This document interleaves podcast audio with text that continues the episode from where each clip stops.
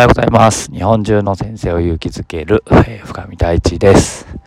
えー、先日ですね、京都の嵐山に行ってきました。ものすごくエネルギー量が高くてですね、まあ、鴨川とか、えー、なんだ、渡月橋とかに行ってきたんですけど、本当になんかこう満たされる旅行だったなと思ってで、そこでの気づきについてお話をさせていただきたいなと思います。よろしくお願いします。はい。えー、嵐山、京都のね、嵐山ってとこ行ったことありますでしょうか。えー、僕、京都はね、修学旅行の印刷とか何回か行ってたんですけど、嵐山に行くのは初めてで、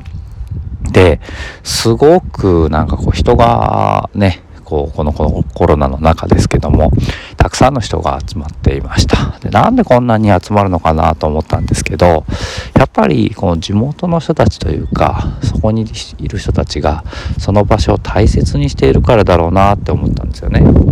で大切にしてるってどういうこと？っていう話なんですけどだから例えば、え鴨川の川辺に一個もゴミが落ちていなかったりとかたくさん人がね歩いているんですけどであのコロッケとかのこう買い食いができるようなところもあるんですけどそこにもゴミは全く落ちていませんでした。でこういうところから考えるに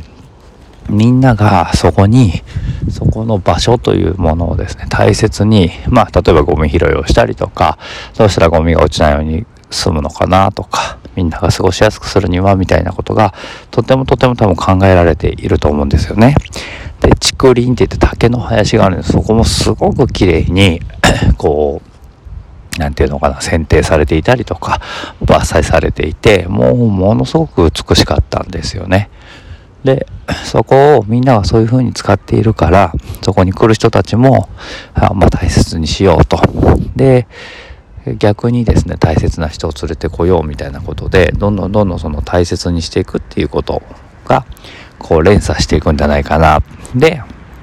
まあ、例えばそのね写真とかを SNS に上げてこんなにいいとこだったよっていうふうに宣伝してくれるからまたたくさんの人が集まるっていうこと。こういい循環が起きてるなっみんなが地元の人たちが大切にするからそこを大切にしたい人たちが集まってでそれがみんなによってシェアされてっていうことの循環が起きてるなっていうふうに思ったんですよね。うん。で、これ逆だったとしたら、例えばゴミが落ちていましたと、うわって嫌な気持ちになりますと。そしたらもうなんかもう、まあいいかなみたいな、えー、風に、こうなんていうのかな、来なくなりますよね。っていうようなことを気づいたんですよ。で、これって、例えば家とか学級とかでも一緒だなと思っていて、うん。例えば家の中をきれいに保っておこうみたいな感じで、しておく。みんなが家を大切にしておこうと思うと。で、そうすると家族がね、居心地が良くなって、ますます大切にしていく、ますよね。同じように、教室の中でも、みんながそこのこの教室を大切にするとかクラスメイトのことを大切に思うからそこの教室に来る子たちがあこのクラスってなんかいいよねっていうふうに思ってそれを家の人に例えば伝えてくれるで家の人がその話を聞くからますます嬉しくなってそのクラスっていうものがこう大好きになっていくっていう循環だと思うんですよね。でそのスタートは何かっていうとやっぱり先生がその教室のみんなのことを大切に思うとか、教室環境を大切にするとか、そういったことをこうスタートしていくことで、みんなにその気持ちだったりとか思いだったりが伝わって、どんどんどんどんいいものになっていくんじゃないのかなっていうふうに思っております。はい。今日はそうやって観光地をに行くことで自分が体験した良さから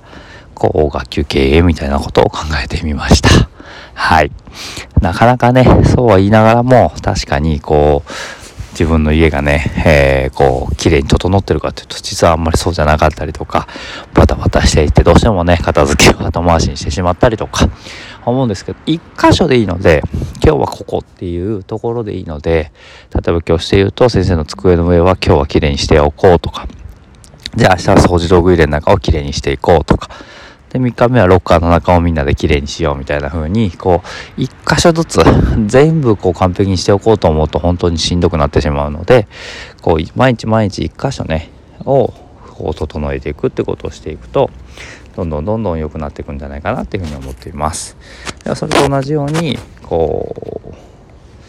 何て言うのかな家とか職場でもなんかこう大切に思うっていう気持ちそして一個の行動が大切だと思うのでそれをしていくってことを、えー、心がけていってくれるといいなというふうに思っております。ということで1週間またね、えー、寒いですけど、えー、笑顔でやっていきましょう。See you next time! バイバイ。